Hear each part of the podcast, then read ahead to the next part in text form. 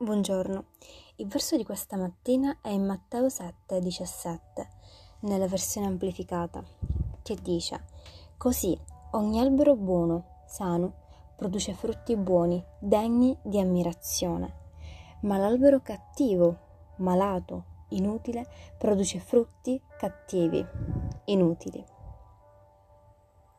Il frutto della nostra vita, ovvero il nostro comportamento, ha origine da qualche parte. È importante che ciascuno di noi esamini accuratamente e con sincerità i propri frutti e le proprie radici. I frutti marci vengono da radici marce, i frutti buoni vengono da radici buone.